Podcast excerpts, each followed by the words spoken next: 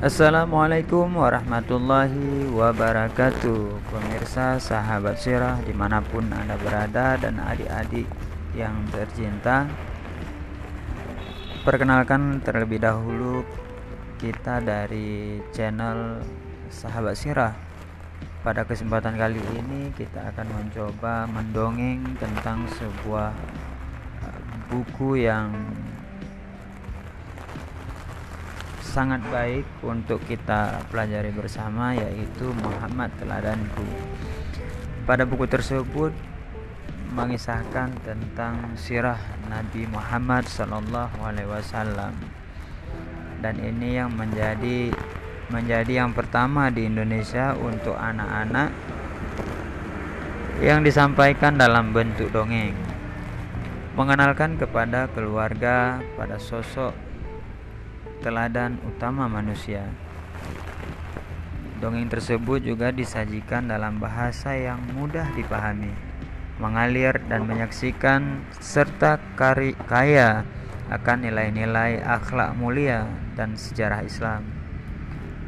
Nah, memahami nilai-nilai Islam yang dicontohkan langsung oleh Nabi Muhammad Wasallam jadi lebih menarik dalam sajian ilustrasi artistik full color maka yang bagi sahabat sirah yang belum memiliki buku Muhammad Teladanku maka boleh langsung bisa langsung uh, mengunjungi website uh, Sigma Daya Insani atau boleh melalui komunitas Spirit Nabawiyah Community atau menghubungi partner-partner mitra wakaf yang ada di daerah teman-teman uh, semuanya.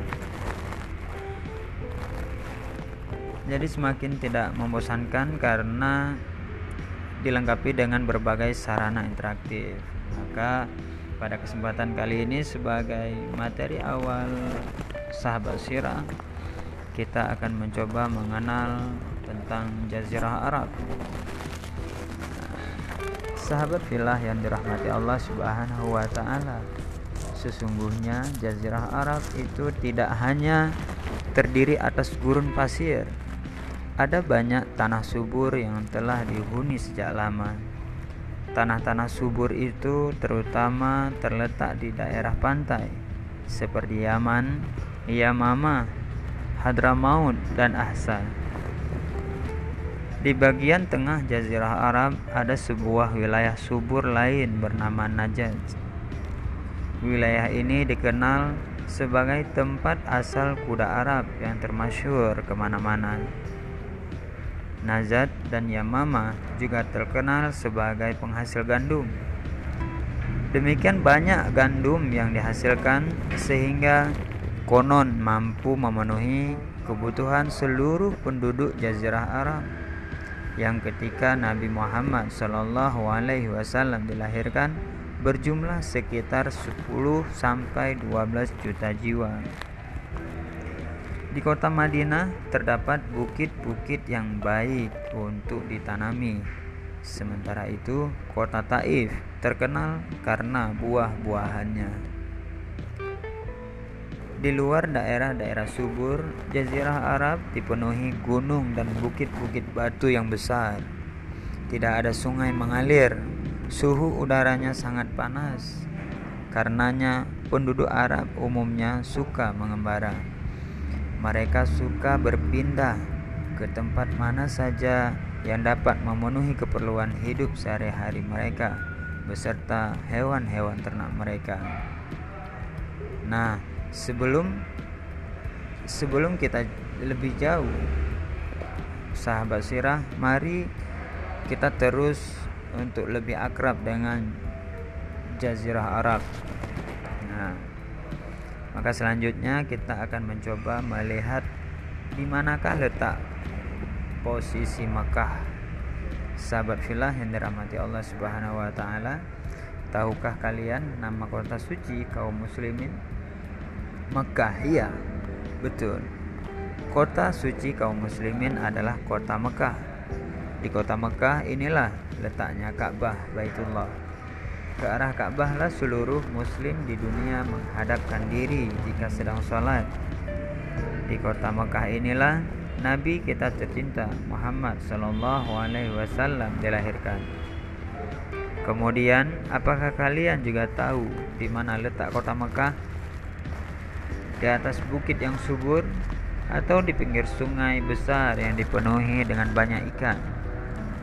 Sahabat filah yang dirahmati Allah Subhanahu wa taala, sebenarnya kota Mekah adalah sebuah lembah yang tidak begitu luas di tengah lautan pasir. Bukit-bukit mengurung lembah ini rapat-rapat. Begitu rapatnya sehingga cuma ada tiga jalan keluar dan masuk kota Mekah.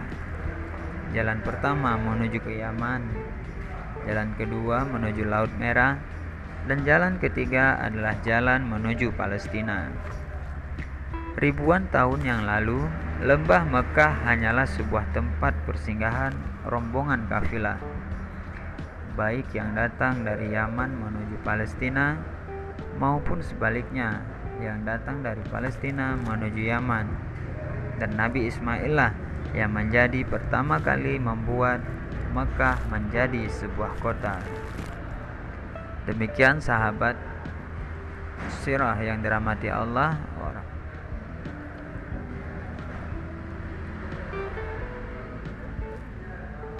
Bagaimanakah kisah-kisah selanjutnya?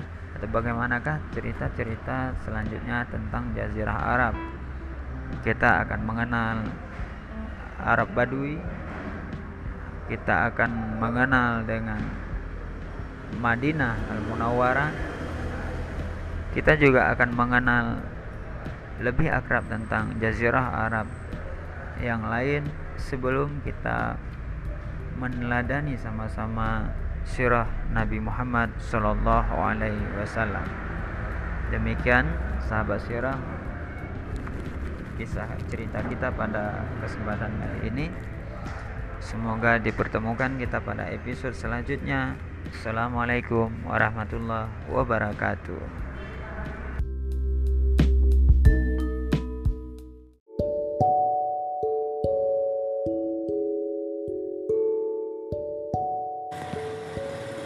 Assalamualaikum warahmatullahi wabarakatuh. A'udzubillahiminasyaitonirrajim Bismillahirrahmanirrahim. Kali ini kita bacain kisah Rasulullah Sallallahu Alaihi Wasallam dan Bunda Khadijah. Ini kisah yang diambil dari buku Muhammad Teladanku Jilid 13 yang berjudul Rasul Penyayang Istri Rasulullah Shallallahu Alaihi Wasallam yang tidak akan pernah beliau lupakan adalah Bunda Khadijah.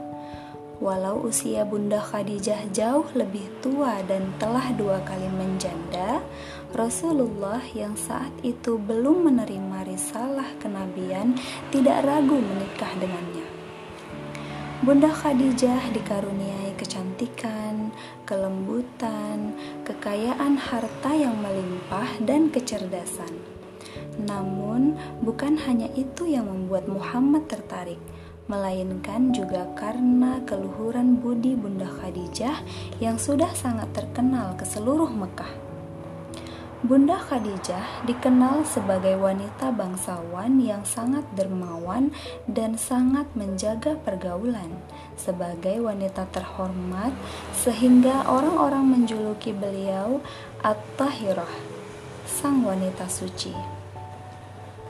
Demikian pula sebaliknya, Bunda Khadijah memiliki memilih Muhammad sebagai suaminya bukan karena ketampanan, semangat dan kecerdasannya saja. Apalagi sebenarnya Muhammad adalah pemuda miskin dan hidup biasa, biasa hidup sengsara. Bunda Khadijah memilih pemuda sederhana itu karena keluhuran budi dalam usia yang sangat muda, Muhammad sudah dijuluki Al-Amin, orang yang dapat dipercaya. Padahal seluruh bangsawan Mekah dengan harta melimpah sebelumnya berlomba-lomba meminang Bunda Khadijah. Pilihan Bunda Khadijah ternyata tepat. Dengan Rasulullah lah Bunda Khadijah menemui kebahagiaan yang mungkin tidak akan pernah didapatkan wanita lain di dunia ini. Padahal hidup yang dilalui suami istri ini begitu berat dan melelahkan. Bunda Khadijah menyerahkan seluruh kesetiaannya kepada Rasulullah Shallallahu Alaihi Wasallam. Ia begitu bangga dan percaya kepada Rasulullah, sehingga cukuplah kata-kata Rasulullah untuk menghibur hatinya pada saat berduka. Bunda Khadijah pernah kehilangan dua anak laki-lakinya dari Rasulullah, Al-Qasim dan Abdullah At-Tahir, ketika keduanya masih bayi. Ketika salah seorang bayinya itu wafat, Bunda Khadijah mendekapnya erat-erat ke dada, sementara seluruh air matanya turun meleleh di pipi. Rasulullah Shallallahu Alaihi Wasallam menghibur istrinya itu di surga ada yang akan menyusuinya. Kalau begitu, hatiku tidak akan terlalu susah, jawab Bunda Khadijah. Kalau engkau mau, akan kuperdengarkan suaranya di surga. Sabda Rasulullah lagi. Tidak, tidak perlu. Aku percaya kepada Allah dan utusannya. Jawab Bunda Khadijah. Masya Allah.